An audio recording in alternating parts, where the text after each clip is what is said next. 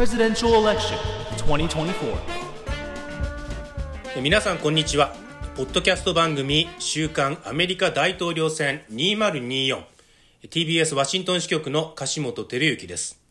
ワシントン支局の涌井文明です。週刊アメリカ大統領選にせんにじゅうよんは今年じゅういちがつに行われる大統領選挙に向けて最新の情勢やニュースを深掘りしたり、私たちが現場で見聞きしたエピソードや舞台裏などを紹介したりしていくポッドキャスト番組です。日本時間の毎週土曜日朝くじ頃にさんじゅっぷんくらいの番組を配信しています。はい、えー、さんじゅっぷんくらいと、えー、言ってるんですが、毎回熱がこもってしまいまして、えー、さんじゅっぷんオーバーしている回が多いんですが、えー、聞いていただいている皆様ありがとうございます。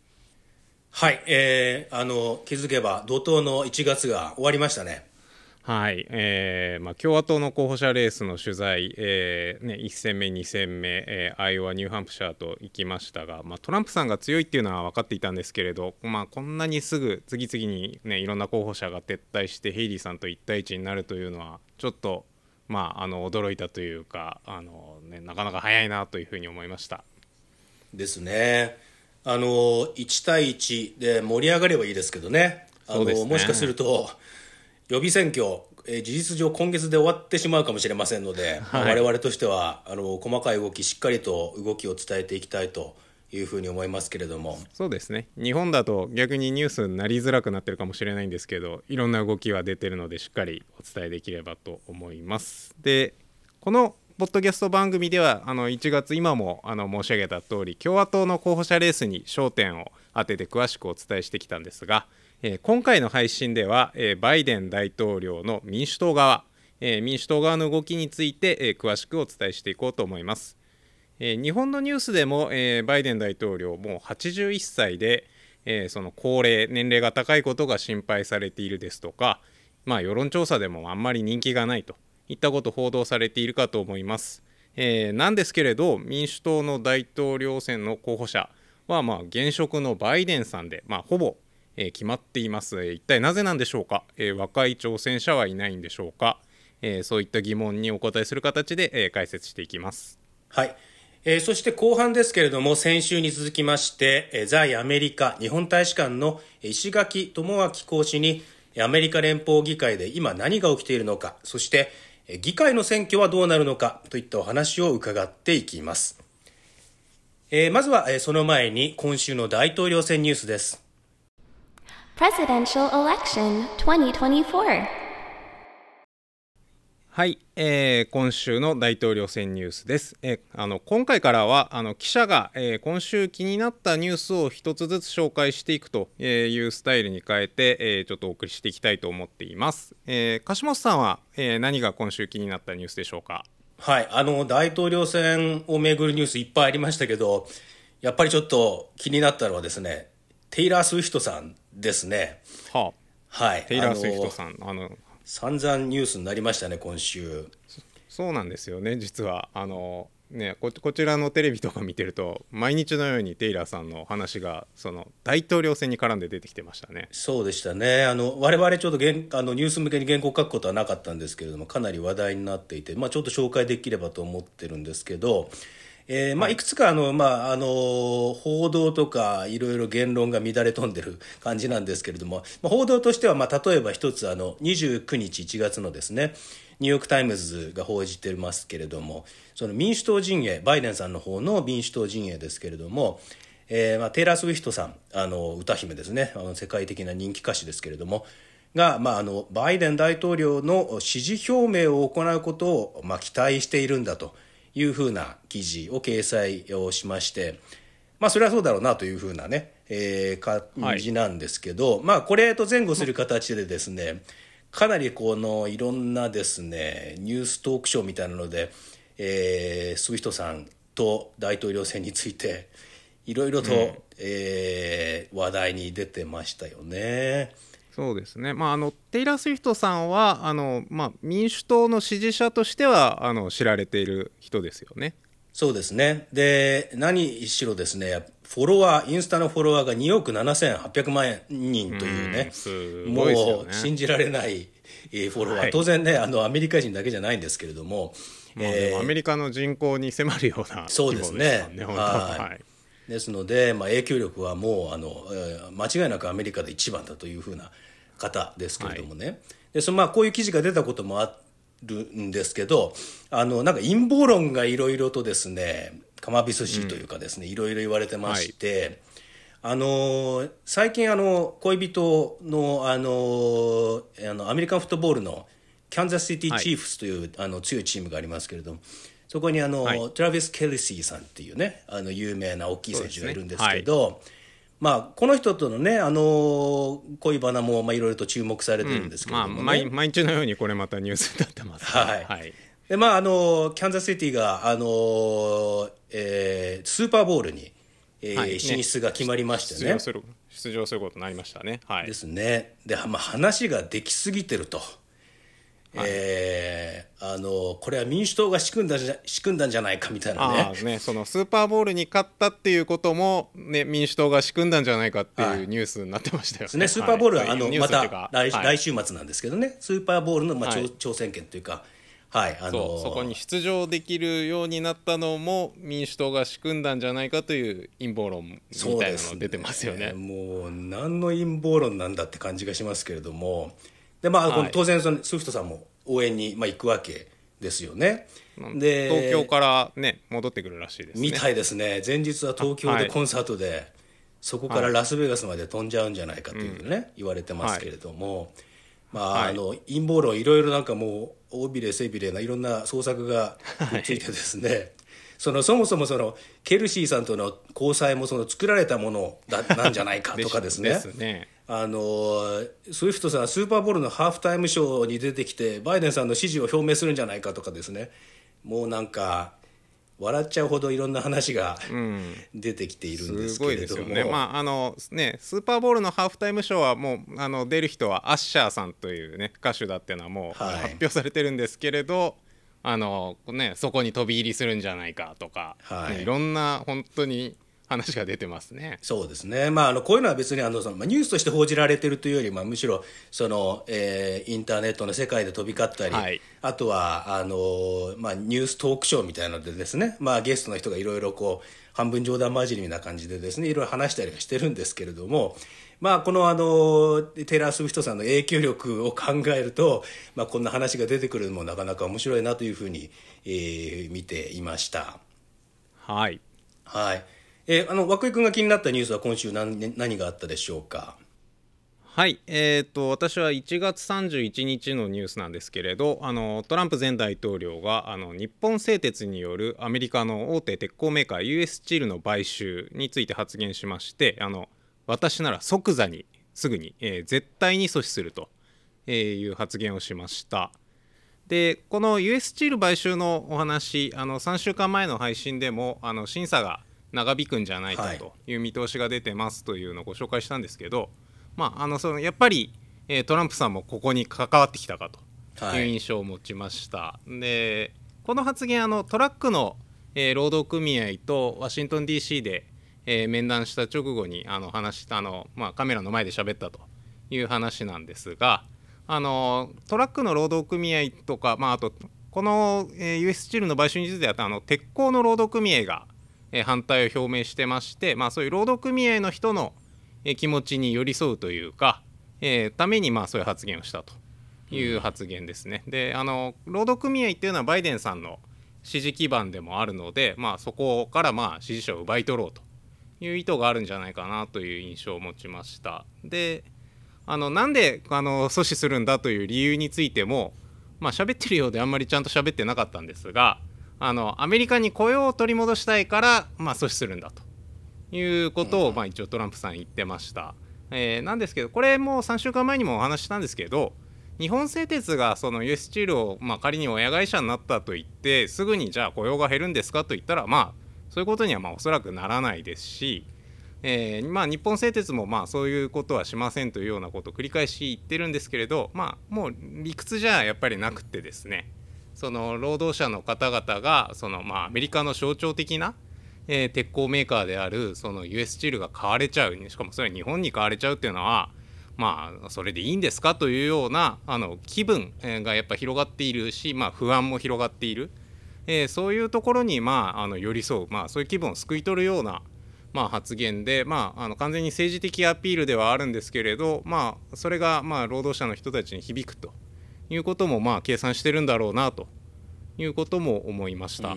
で、ね、あの日本でももうあのそういう、ね、あのいろんなビジネスマンの方とかもしトラとか、はい、ほぼトラとか、ね、いうふうなことを言って、まあ、備えているというような話を私も聞くんですけれど、はい、まあ、あの大統領になったらっていう、えー、ことじゃなくてもこの選挙に出てるという段階で、まあ、実際にあの影響しそうな、えー、トランプさんってやっぱすごいそういう影響力といいますか、まあ、あの既存の、えー、常識にはやっぱりとらわれないというところが改めて、えー、示されたなというようなことで、えーあのまあ、気になったニュースでした。で、この今収録を行っている直前なんですけれどにもあのトランプさんまたちょっと新しい発言がありまして、あの エフアールビー 中央銀行にあたるあの連邦準備制度理事会のパウエル議長をあの自分が大統領選に勝ったらあの再び指名することはないということも発言しました。えー、まあもともとそのパウエルさんに対してあのトランプさんあの自分が大統領の時に示した人だったんですけれど、はい、あのと任期途中であの金利を引き上げたらあの公然とあの利下げしろと批判するようになったりとか、うんまあ、していて、あの、まあ、一般に中央銀行の政策って政治家は口を出しちゃいけないというかあの口を出さないことがいいと、えー、されているんですけれど、まあ、そういうところも全く気にしないというところがあって、うんまあ、トランプさんやっぱあの次ににきめになったら、まあ、特にそういう経済政策とかもまあ、大きく変わってくるだろうなということを改めて、えー、実感しています。なるほど、ね、あのー、いろんな形でトランプさん注目されてますけど、はい、まだねまだ大統領共和、共和党の候補者にもまだなってないんですけれども、いろんな形でこうやって、えー、発言が、えー、騒がせているということですね。そうですね、まあ、あのアメリカでも実際どうなるんだというか、あの仮ににきめがあったらどういう政策になるんだというのには、まあ、あのいわゆる新聞のそういうオピニオン欄みたいなところでも、うんまああのね、見方も出てますし、まあ、あと、まあ、批判するような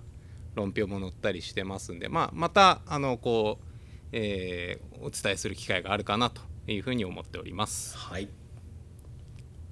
さて続いては今週の大統領選ここ詳しくのコーナーです。今回は、えっと、リスナーの方の質問にお答えしていこうと思います。はい、えー、ラジオネームというべきでしょうか、ポッドキャストネームというべきでしょうか、あの大豆さん、えー、から、えー、メールを頂戴しました、えー、その中から、えー、抜粋して、えー、質問をご紹介します、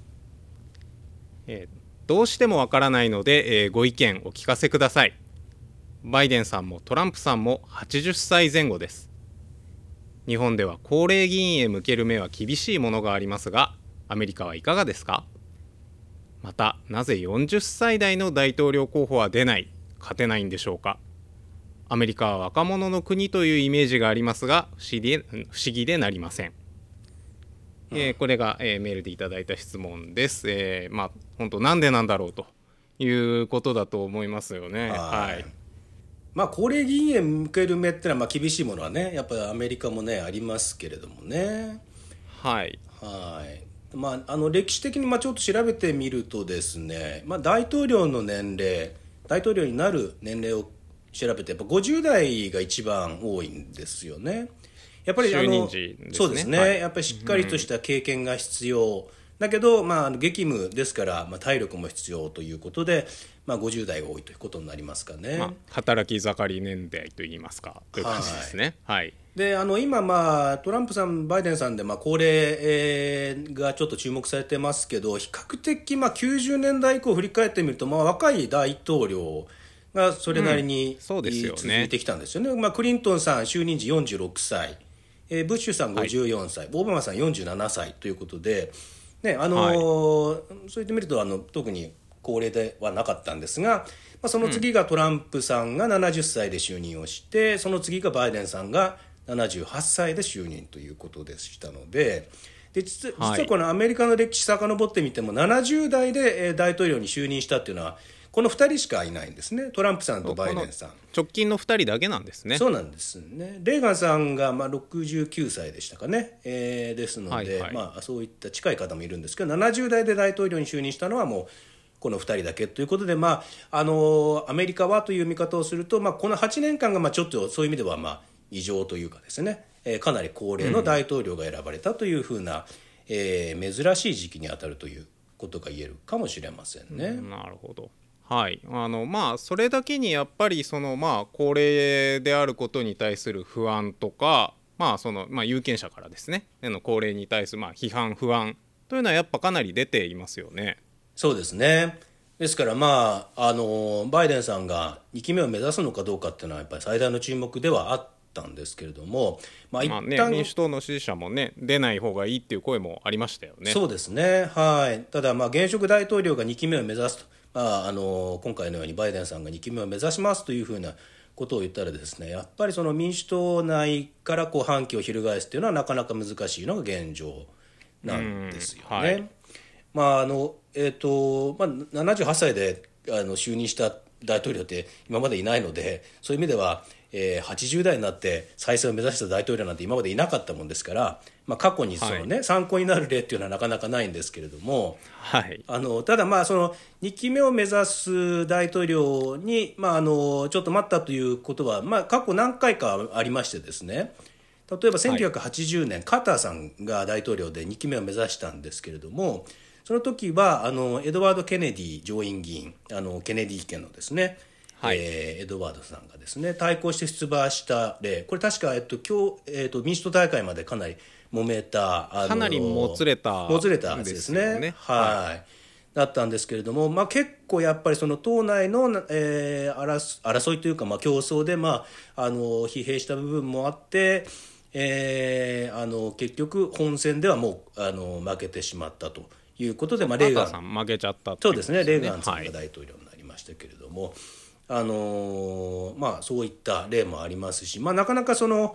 えー、現職大統領がにきめを目指したという場合にはやっぱり、まあ、反旗を翻さずにやっぱり応援するというのが、まあ、当たり前という感じにもなってるんですよね、はい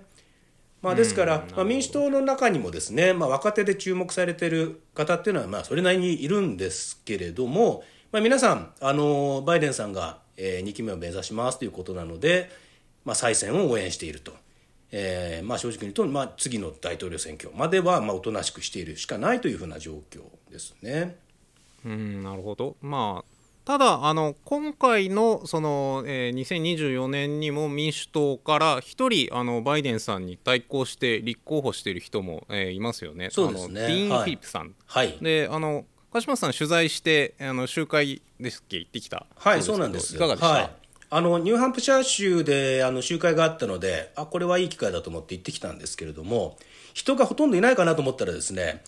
あのレストランのホールみたいなところに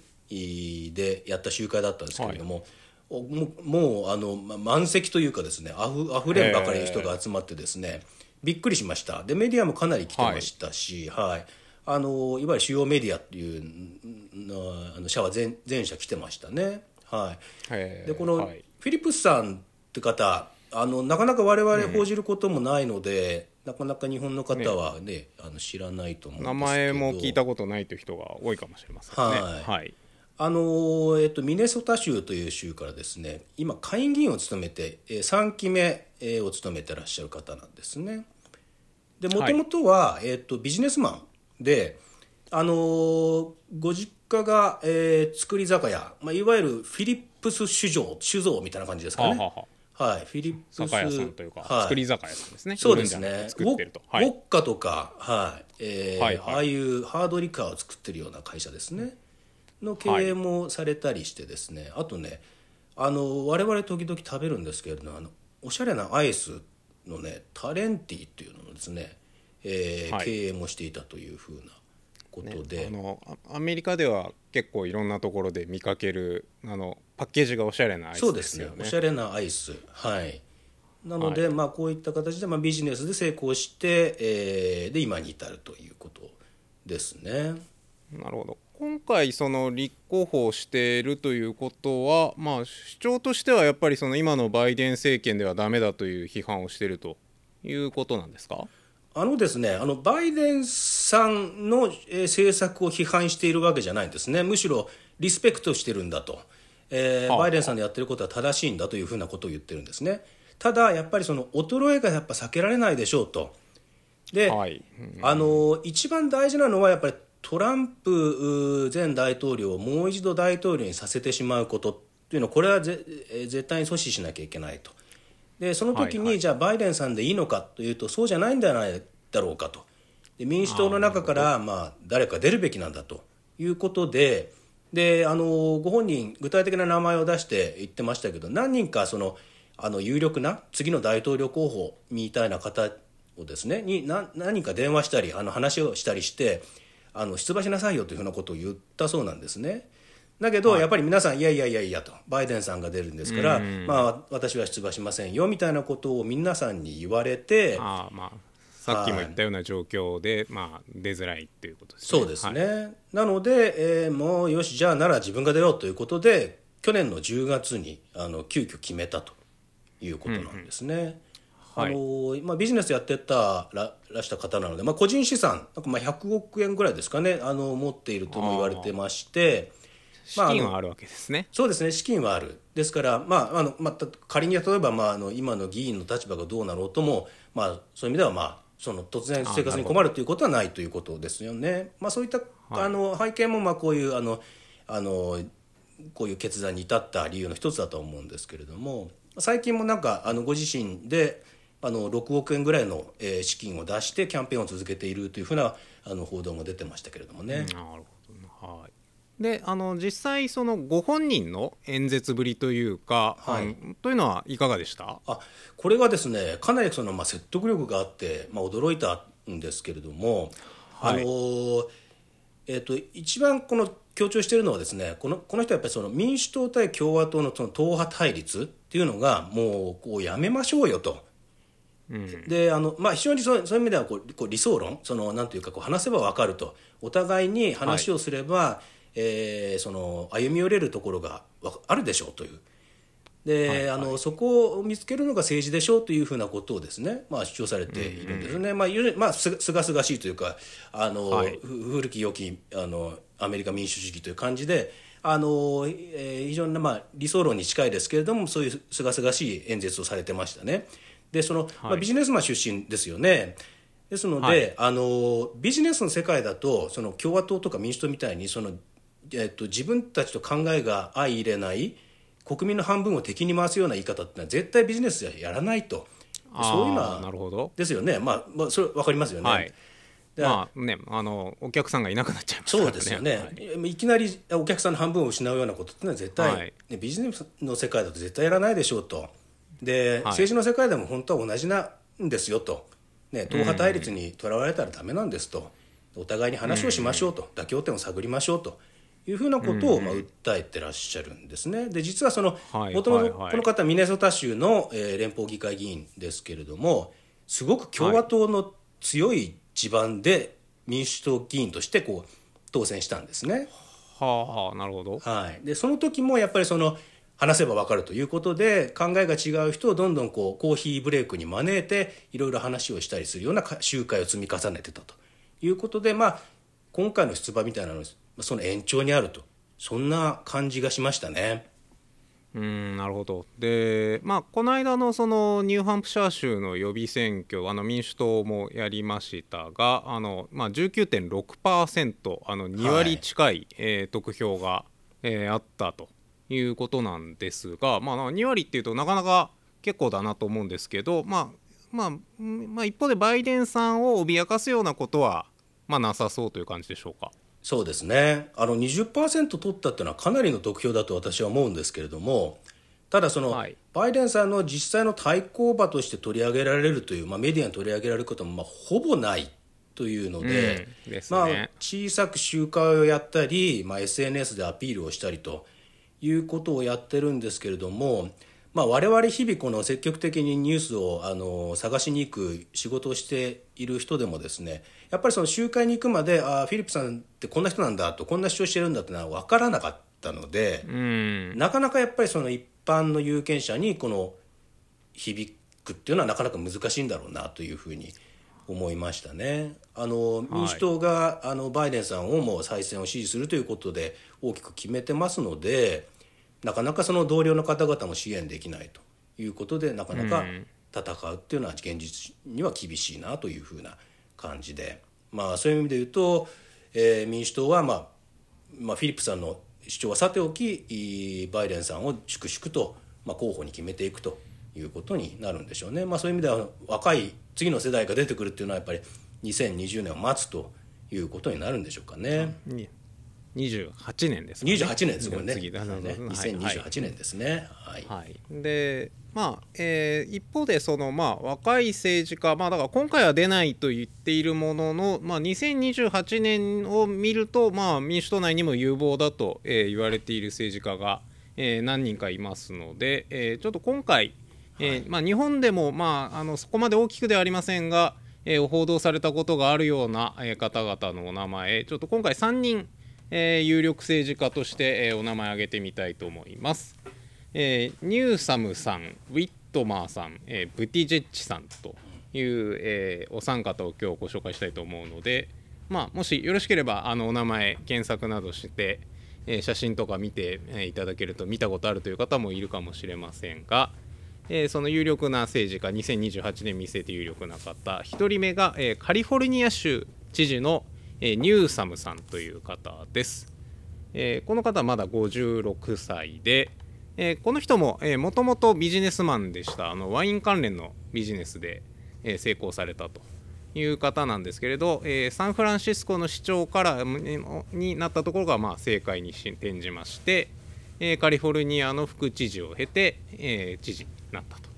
いう方です。で、まあ、あの結構なんていうのか、背、あの背が高くてなんか雰囲気も花があるという感じが、えー、ある方ですね。あの私はあの去年あのサンフランシスコで開かれたあの エーペック の、あの会議の取材で、はいはい、えー、あのバイデンさんをあの空港で出迎えてたんですけど、その時にも見たんですが、やっぱあの現れるとわっと結構オーラがあるような、はい、えー、雰囲気を感じました、うん、で、えーとで知事だっていうところなんですけれど、あの大前提としまして、えー、アメリカの大統領選というのは結構あの知事とかあのその経験者が、えー、有力候補になることが多いです。あの日本とはちょっと違う。日本だと、まあ、総理になるのは、まあ、あの自動的に国会議員というところがあるわけですけれど、えー、ちょっと違いまして、えー、アメリカは知事が有力です。あの、えー、クリントンさんは、えー、アーカンソー州の知事をやってましたし、えー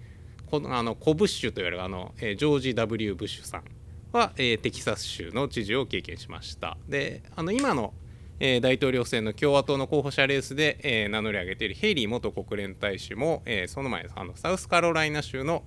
えー、知事をやっていましたということで、まあ、知事が有力候補になるということは一つ、えー、押さえていただければと思います。で、えー、今、えー、お名前を挙げた、えー、カリフォルニア州のニューサム知事ですが、えー、去年のじゅうがつにはその エーペック の、まあえー、前さばきという感じなんですけれど、えー、北京を訪問しまして、えー、中国の習近平国家主席と、えー、面会しています。やっぱ習近平さんに会うっていうのはなかなか、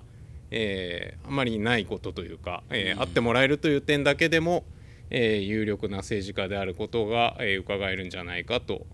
えー、思います。あので去年じゅういちがつにはもうあの共和党から撤退しちゃいましたが、えー、カリフォルあのデサンティスさん、フロリダのデサンティス知事と、えーあのえー、討論番組、テレビ討論会をやったりしてまして、うん、まあ、これも、まあ、デサンティスさんも、まあ、あの その、その時点ですでに次を狙ってるみたいなことも言われてましたが、まあ、あの有力知事として、えー、知られているという感じの人で、この人はにせんにじゅうはちねんに出てくるのかなという感じです。で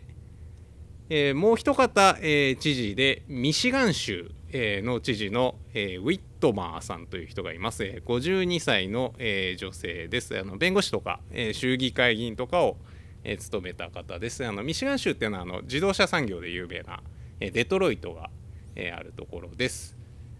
であの選挙のたびにこのミシガン州っていうのはあの共和党と民主党どっちが勝つかが結構入れ替わるあの激戦州スイングステートとして知られているんですけれど、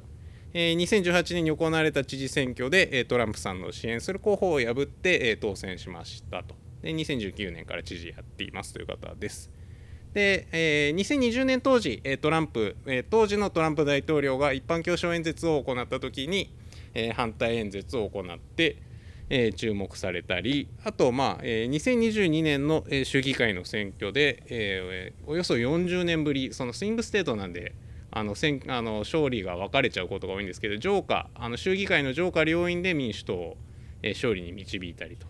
いうようなことで、えー、民主党の有力政治家として、えー、クローズアップされてきた人です。結構あのツイあの X 旧ツイッターの発信も、えー、盛んにしてますよね。そうですね、はい。えーでえー、続きまして、えー、あの前の大統領選挙の時に、えー、候補者レースで名乗りを上げていたにせんにじゅ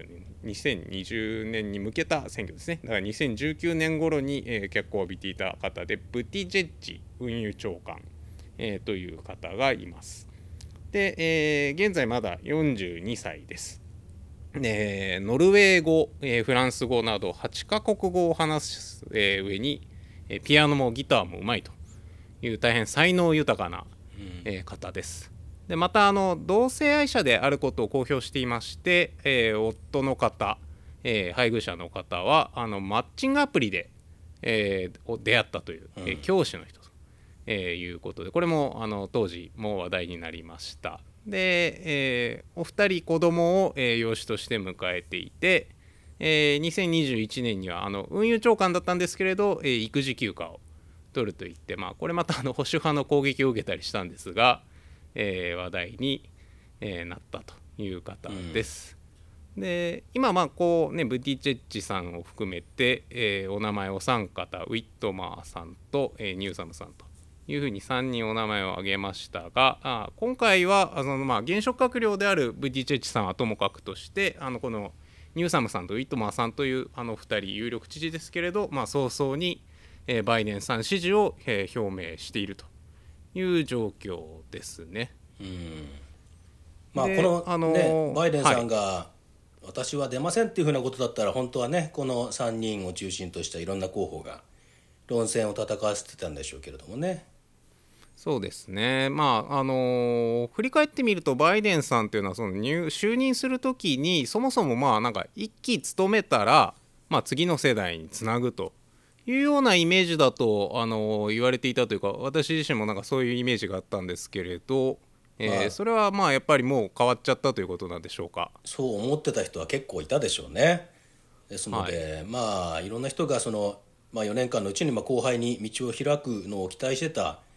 ところもあるでしょうから。ただまああの、はい、やっぱりそのあれですね、あの出馬の時にやっぱりバイデンさん強調してましたけど、そのやっぱりトランプさんに勝てるのは自分だというふうなことでかなりその、はいえー、もメラメラと燃えてますんでね、まあ、はい、あのそうやって出馬をしたらもう、もう誰も止められないということですよね。なるほどね。まあなかなかあのそういうこともあって今回は、まあ、あのバイデンさんが民主党から出てくる。でまあ一方であの共和党側は、まあ、トランプさんが、まあ、出てきそうという状態ですけれど、まあ、あの共和党の中では、まあ、トランプさんも人気があるというあのことはあの盛んにお伝えしてますけれど、その再選を目指す時点のあのなんていうかあの支持率みたいなところで見ると非常にふたりともあんまりね、高くないという感じ で, で、ねあのはい、世論調査で見ても、えー、あのいちがつ の, あの再選を目指す時点の大統領の支持率としてはバイデン大統領が最下位で さんじゅうはちパーセント、 これあの過去一番低いんですかね。そうですね、あの、えっと、第二次大戦以降というの数字で並べてましたけど、はいはいねねまあ、トランプさんもでも低かったですよね。そのそうですね、はい そ, の時ははい、その時もトランプさんも よんじゅっパーセント ぐらいだったんですけど、まあ、要するにふたりとも再選を目指す時点では非常に不人気 で, うんで そ, の、まあ、そういう人たち の,、まあ、あの再びの対戦になるということですよ ね, そ, すね、まあ、そのふたりの対戦自体をよく思ってない人っていうのは、まあ、いろんな世論調査ありますけど大体 ななじゅっパーセント ぐらいに上るんですよね、うん、ですから本当はまあ党内からいろんな若い人が出てくるというのがまあ理想だし、これまでのアメリカの姿だったんですけれども、まあ、やっぱりそのトランプさん中心というかですね、トランプさんが出るということになるとやっぱ共和党はそちらの方にわっとなってしまうし、トランプさんが出るとなるとバイデンさんがじゃあ自分が出るというふうな、こういう力学になってしまって、まあ、普通の力学がちょっと働かないというような状況になってるわけですね。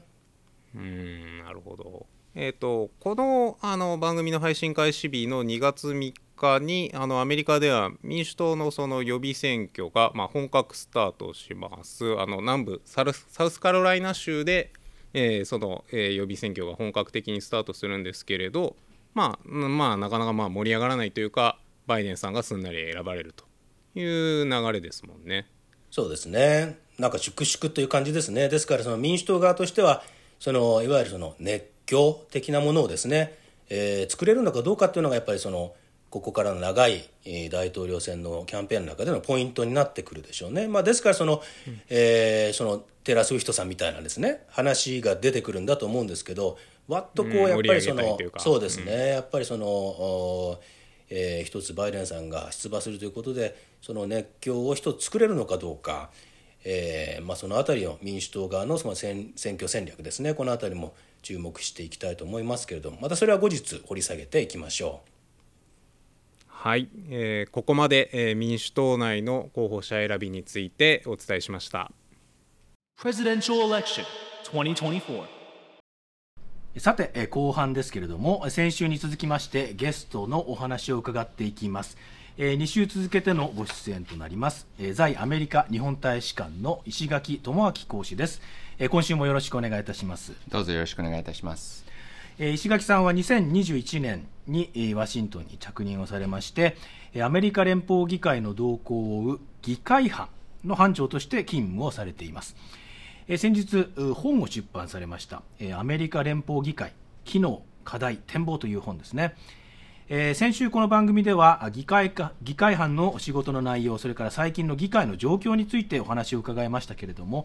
えー、今週はまあ議会を見ていく上で大きなポイントとなる予算、それから、えー、大統領ではなく議員さんたちの選挙の話をちょっと深掘りしていこうかなというふうに思います。えー、まずですね、あの議会をめぐって最近まあいろいろとまたニュースもあったんですけれども、つなぎ予算の話が、えー、先日ニュースになりました。えー、つなぎ予算が可決して、えー、政府機関閉鎖が、まあ、回避されたというニュースを、まあ、日本に届けたんですけれども、あのそもそもアメリカの会計年度ってじゅうがつからですよね。なのにまだ予算ができていないという、これ不思議な国ですね。あのおっしゃる通りで、これもあの先週も少し話しましたけど、日本の国会の延長でアメリカの議会制度を理解しようとするとよく分からなくなります。うん、アメリカは法律で連邦予算の成立までの日程が決まっているんですけれども、このスケジュールが守られて予算が成立したことは久しくありません。うん、あの現在の制度になってからですね、予算がじゅうがつついたちまでに成立したのは、えー、遡ってせんきゅうひゃくななじゅうななねん、はちじゅうきゅうねん、きゅうじゅうごねん、それから最後がせんきゅうひゃくきゅうじゅうななねんのよんかいだけです。よんかいだけなんですね。はい、なので、えー、と予算が、えー、じゅうがつついたちまでに成立しないと連邦予算あ連邦政府が活動する上での財源がなくなってしまって、あのこれも昔何回かニュースになりましたけど、連邦政府 の, その閉鎖シャットダウンというのが起きてしまうわけです。はいはい、でそのシャットダウンを避けるために、あのいわゆるこのつなぎ予算というのをですね、アメリカではコンティニングレゾリューションズと言ったりするんですけれども、これを成立させて、で毎年あのそのその直前の、えー、年度の、えー、予算と同じ水準の支出を認めるという、まあ、ある意味当座しのぎの手段を講じると、これが、うん、あのえーと、つなぎ予算ということであります。なるほど。あの去年の秋から、えー、くがつのさんじゅうにちですね、最後に、まあ、つなぎ予算ということでじゅうにがつぐらいまででしたっけね、じゅういちがつでしたっけね、でまたつなぎ予算と、でまたいちがつにまたつなぎ予算という、これこのままつなぎ予算でやっていくとどうなっちゃうんですかね。あのつなぎ予算の最大の問題点は、あの前年度と同じ水準の予算を継続するということになるのですね、新しい事業があるいは政策ができないということになります。うん、はい、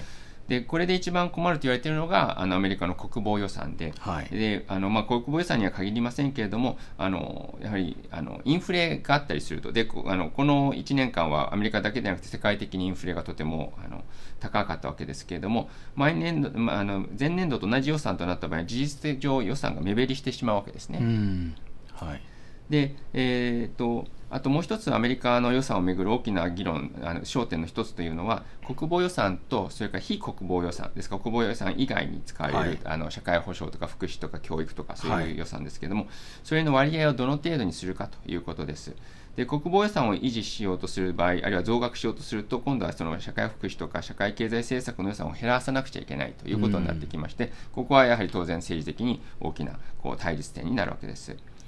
でアメリカの中でもそのアメリカあの予算がどんどん増えていくことに歯止めをかけたいという人はいるわけですけれども、うんはい、特にコロナ禍以降ですね、あのいろんなこう支援予算とかもあってアメリカの予算もものすごく増えたわけですけれども、うん、そういったもの予算に歯止めをかけたいという人は、まあ、つなぎ予算でずっとこう事実上進去しないということは別に悪くはないという見方をする人もいます。はい、ただいろんな政策をやりたいと、あるいは予算についていろいろと考えたいという人からすると、ちょっとやはりこれは何とかしてちゃんと審議してあの予算を成立させたいというふうに思う人も相当多いわけです。うん、ですね。まあ、その政府の支出が 多, 多すぎるということで、えー、もっとカットしなさいというふうに言ってるのは、まあ、基本的にはまあ共和党の人たちというふうな理解でよろしいんでしょうかね。うんとそこは一概にはそうは言えなくてですね、あの共和党の人であの、えーまあ、財政保守派の人というのが、まあ、特に最近は強くそういうことを言っているというのはその通りなんですけども、民主党の中にも財政規律を重視する人がいますので、うん、あの前回の時にも触れましたけど、やっぱりアメリカはそれぞれの議員の人たちが自由にあの自分の意見を言うという土壌がありますので、まあ、総じて言えばおっしゃる通り共和党の人の方があの、えー、支出の削減に今熱心ではありますけれども、はいまあ、当然それは今 の, あのバイデン政権に対する批判ということも含まれているので、うん、あの必ずしもあの党が違うからということで言えるとは限りません。なるほどですね、分かりました。まあ、そのあたりはその与野党の攻防、ホワイトハウスとの攻防というあたりがどうなっていくのかというところで注目だと思うんですけど、今のつなぎ予算、まあ、さんがつの上旬までですかね、期限、これ期限来ちゃうとどうなってしまうんでしょうか。はい、あの今はですね、えー、とこのつなぎ予算がさんがつのついたちとそれからさんがつここのか、まあ、に段階、えー、方式とアメリカの中でも言われていますけれども、ふたつ締め切りがありまして、そのじゅうにほんある歳出予算のうちの、えー、よんほんについては、えーついたちまでにあの成立させなくてはいけない、うん、ででその、えー、残りの、えー、はっぽんについてはここのかまでに成立させなきゃいけないということになっているんですけれども、それぞれ成立しないとなると先ほどちょっと触れた通り、えーと、あの連邦政府の財源がないので、うん、あの連邦政府の一部を閉じなくてはいけないで、はい、じゅうにここのかまでにないときには、まあ、相当部分を占めなくちゃいけないということになってしまいます、うん、なるほど。でもまあここまでつなぎ予算つなぎ予算で、まあ、いわゆる妥協が成立してないのがずっと続いてきてるということですよね。さんがつであのまとまるんですかね、話は。そこは、まあ、あのその日になってみないとわからないというのが最近のアメリカの政治の、 あの実情でありますけれども、ただ、まあ、あの去年もそれからその前もの時もそうですけど、やっぱり期限が近づくと政治的な妥協とか合意を働こうというを働かせようという求心力が、うん、あの生まれてくるので、はい、あの逆に政治のに関わる人たちもそれに期待している部分もあるわけですね。やっぱり最後になるとなんとかまとめなくちゃいけないということで、うんまあ、これまでのつなぎ予算あるいは去年の予算も成立してきましたので、はいまあ、そこに期待する向きもあります、はい、ちょうどこれさんがつの上旬というと、いわゆる大統領があの議会であのいわゆる施政方針演説というふうなあのいわゆる一般教書ですね、ちょうど重なるぐらいのタイミングですね。あ、おっしゃる通りです。あの、えーと、これも基本的なことではありますけど、なかなか知られていないこととして、アメリカはあの、えーと、政府の、まあ、言ってみればの予算に関してでも政府が原案を提出することはないんですね、うん、あくまでもそれは、えー、議会が、えー、あの法案を作って審議して成立させるということになります、はい、であの今おっしゃられた一般教書演説というのは大統領が議会に対して自分として大事だと思っている政策をこういうことですと、これに必要な、まあ、予算あるいは財源をこのいうものですということを、まあ、アピールする場所なわけですね、はい、ですから、まあたまあ、偶然というところと、あとはそれを踏まえた上でのところもありますけれども、まあ、その時期に重なってくるときにやっぱりどうやって合意を成立させていくかというのはまた新しいあの大きな政治の力が働くことになると思います、うん、なるほどですね。はい、あともう一つ、まあ、いわゆるつなぎ予算でいろいろ言われているのは、まあ、いわゆる本予算ですけれども、それとは別にあの去年の秋からあのかなり注目されているウクライナ支援予算、はい、これあのイスラエル支援予算とあのいわゆる合わせ技になってますけれども、これ進まないのはどうしたのか、それからこの先どうなっていくのか、はい、どう見てらっしゃいますか。はい、あのこの、えー、ウクライナ支援予算というのはあのつなぎ予算とはちょっと違う性質のものになるんですけれども、アメリカの予算の制度の下ではその当初想定していなかったあの支出というのを政府が行おうとする場合には、議会がその予算を支出することを認めるという法律を通す必要があるわけです。はいはい、であの先ほどちょっと触れました通り、アメリカではそのあの予算も法案の形式を取るんですけれども、うん、アメリカはそのにせんにじゅうにねんの、えー、にがつにそのウクライナにあのロシアが侵攻して以降ですね、大規模な支援をウクライナに対して行っているわけですが、ここまで提供したその資金や、えー、武器弾薬が足りなくなっているということを、はい、が今言われているわけです。でその支援をするためにこの、えー、ウクライナ支援の、まあ、法案を、まあ、実質的には予算なわけですけれども提出するわけですけれども、あの議会の中それはまあバイデン政権が強く議会に対して要請してますし、あとは議会の中でも民主党共和党の多くの議員がウクライナ支援は大事だということを言っているわけですが、うんはい、ただあの議会の中では特にあの共和党の下院の一部の人たちを中心にですね、際限ないこう軍事支援をしているのはあの、えー、もう言ってみればあの無理があるということを言って批判する人たちが増えているわけです。うん、であのこの共和党の議員の多くはですね、今度はアメリカとメキシコの国境から大変多く の, あの不法な入国者が増えているということを取り上げて、あのバイデン政権がもっとこう対応しなくちゃいけないと。でこちらがあの対応されないうちにはウクライナの支援はできないということを言っているわけです。うん、なので、まあ、あの人によってはもちろんこれはあの国際問題とそれからアメリカの内政問題ということで、はい、あの関連づけるのはおかしいという批判もありますけれども、うん、一方であの、まあ、あのアメリカの、えーと、議員の中にはやはりその内政に関する国境に関することの方が大事だということを言っているので、うん、なかなか今議論が進んでいないということになっています。そうですね、あの今大統領選挙の予備選挙でもあのヘイリーさんはウクライナ支援を出すべきだということで、まあ、あのバイデン、えー、トランプさんはまああの具体的なことは、ね、発言してないですけど、えー、私が大統領になったらウクライナ問題はすぐ解決するんだみたいなことを言ってますけれどもね。それからあの一方で、えー、トランプさんはやっぱり国境問題、えー、でかなりこの政権批判、えー、をしてますので、えーまあね、議会でも同じトピックが あの、あってこう野党が揉めていて、えー、バイデン政権に対しての、そのバイデン政権がこうなかなか、えー、自分の思うように、えー、進めないという部分も多分あるんでしょうけれども、えー、このあたりもちょっと注目になってくると思います。はい、であのこの番組はその大統領選挙についてお伝えしてるんですけれども、連邦議会も、えー、同じように今年のじゅういちがついつかに選挙があるわけですよね。はい、そうです。これについてちょっとあの伺っていきたいなというふうに、えー、思っていますが、あのー、今大統領選挙の予備選挙っていうのをあのアイオワ、ニューハンプシャーというふうに我々も取材してきたんですけれども、議員の方も予備選挙を行うということですね。はい、その通りです。あの上院も下院もそうですけれども、アメリカの場合にはまず、えー、それぞれの党、民主党と共和党の中で行われる各州の予備選を勝ち抜いて、それで初めてじゅういちがつの本選で、えーとまあ、あの相手の党の候補と、まあ、言っても対決するということになります。はい、なので、えー、現職の議員だからといって安泰ということはなくてですね、うん、現職の議員について例えば世代交代とか、あるいはその政策が違うとか、はい、ということでチャレンジしてくる人がいるのでですね、あの議員の方、特に下院の議員の方は毎にねんごとに選挙がありますから、ある意味は常にあの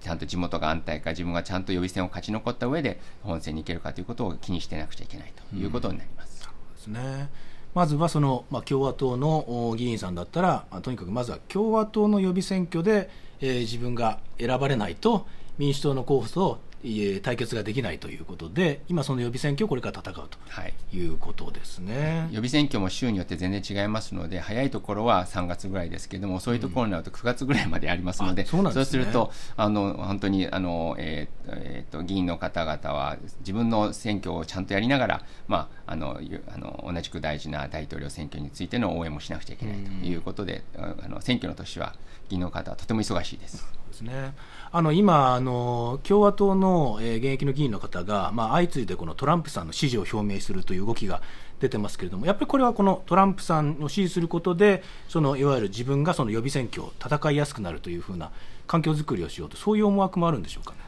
まあ、もちろん議員の人がどういう思いであのトランプさんの支持を表明しているかというのは正直わからないところもありますけれども、ただ難しいのは最初の回でもご説明した通り、アメリカの政党というのは非常にこう今はあの結びつきが緩いものなものですから、うん、指導部がどう言ったからあのその他の人たちがそれに、えー、と今はあの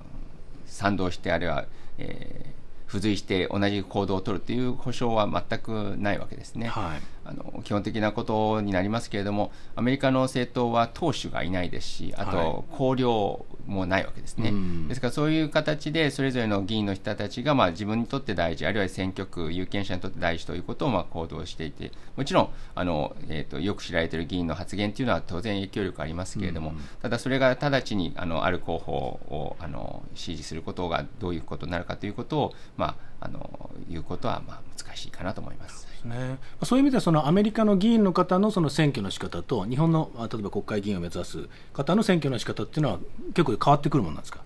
えあのそう と, とても違うと思います、うん、あの細かいことを説明するとキリがないんですけれども、うん、でも一番のポイントで言うと、先ほどもちょっと各州という話をしましたけれども、選挙の方 式, 方式が州によって本当に点でバラバラということになります、まあ、日本の場合にはだいたい同じルールでだいたい行われると、もちろん選挙管理委員会があってということで違うところあるかもしれませんけれども、ただアメリカの場合でいうと全国で統一されているというのは、まあじゅういちがついつかあるいはそのじゅういちがつのそのえっと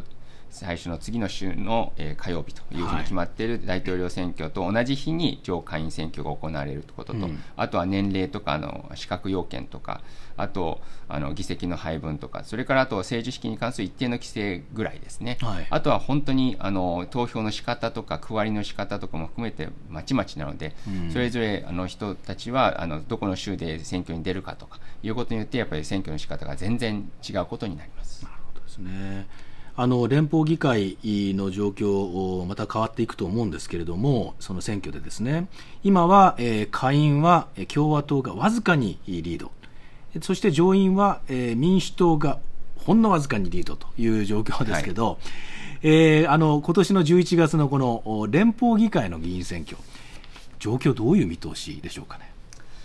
えー、とこれもですね、あのあの大統領選挙と同じようにまだじゅっかげつさきということなので、何も言えないというのがあのとっても、えー、率直なところです、うん、あのアメリカの世論あの議会に関する世論調査をする人とか、あとはあの政治評論家とかコンサルタントの人、こういう人たちと話をするのも我々の大事な仕事なんですけれども、まあ、彼らの中では現時点ではその上院はあの共和党が有利であって、で下院は接戦になるということを言う人は少なくないですけれども、正直これが当たるかどうかは分からないです、うん、あの振り返ってみますといちねんまえのですね、えー、とにせんにじゅうにねんの中間選挙の時ですけれども、この時は直前の段階でですね、共和党がもうあの下院でもう圧勝すると、そうでしたね、で、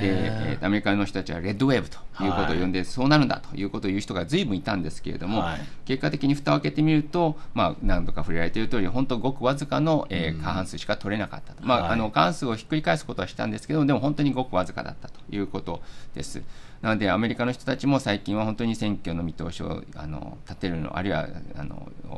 予言するのは難しいということは言っているところです。そうですね。あの今年はまあ大統領選挙もあり、その議会の選挙も当然あります。あのまさに選挙イヤーということですけれども、どんな点にこう注目していますでしょうか。はい。あのアメリカは日本にとってはもちろん重要な国ですし、国際社会にとってもあの大きな影響を与える国ですので、この国がそのどのような方向に結ぶに進もうとしているかということをあの知ること、そしてあのこの国の有権者が何を考えて何を大事だと思っているのかということをあのよくあの理解したいというふうに思っています。あの外交官ということであの国際問題とか外交政策に関心があるというふうに思われることも多くて、まあ、それはそれで大事なことなんですけれども、ただ一方でアメリカはその多様な価値観を持つあの人が集まる国ですし、それからそれゆえにいろいろなアイディアとかイノベーションとかが起きる国です。でそういった中でですね、この国でそうどういうその経済社会問題が議論してされているかということが理解すること、ことを理解することもあの外交国際問題と並んで大事だというふうに思っているので、そういった点もよく注目したいというふうに思っています。はい、あのもっと伺いこと伺いたいことがまだまだあるんですけれども、えー、時間がありませんなので、えー、あのぜひですね、またあの議会で注目されるニュースがありましたら、またぜひ来ていただければありがたいです。あの解説をお願いできればと思います。えー、あのリスナーの皆さんもこの、えー、石垣さんの本、アメリカ連邦議会機能課題展望という本、えー、本屋さん並んでますので、えー、ぜひちょっと手に取っていただければなというふうに思います。えー、今日はこの本の著者でもあります在アメリカ日本大使館の、えー、議会担当の講師を務めていらっしゃいます石垣智明さんに番組初のゲストとして来ていただきました。石垣さん、ありがとうございました。こちらこそ貴重な機会はどうもありがとうございました。 Presidential Election にせんにじゅうよん週刊アメリカ大統領選にせんにじゅうよん、皆さんの感想をお待ちしています。 X ではハッシュタグ ティービーエス アメリカ大統領選でつぶやいてください。また、こんなことを知りたい、こんなことを調べてほしいといったリクエストや、アメリカ大統領選にまつわる疑問・質問もお待ちしています。メールアドレスは ユーエスエー ティービーエス アット ティービーエス ドット シーオー ドット ジェーピー です。ユーエスエー ティービーエス アット ティービーエス ドット シーオー ドット ジェーピー です。はい、えー、今週もあの質問にお答えする形でお送りしました。えー、ぜひ皆さん、えー、ご意見ご感想ご質問、えー、お待ちしています。はい、えー、今回は今回も、えー、長くなってしまいましたが、えーはい、このあたりで失礼いたします。お相手は ティービーエス ワシントン支局長の樫本照之とワシントン支局の涌井文明でした。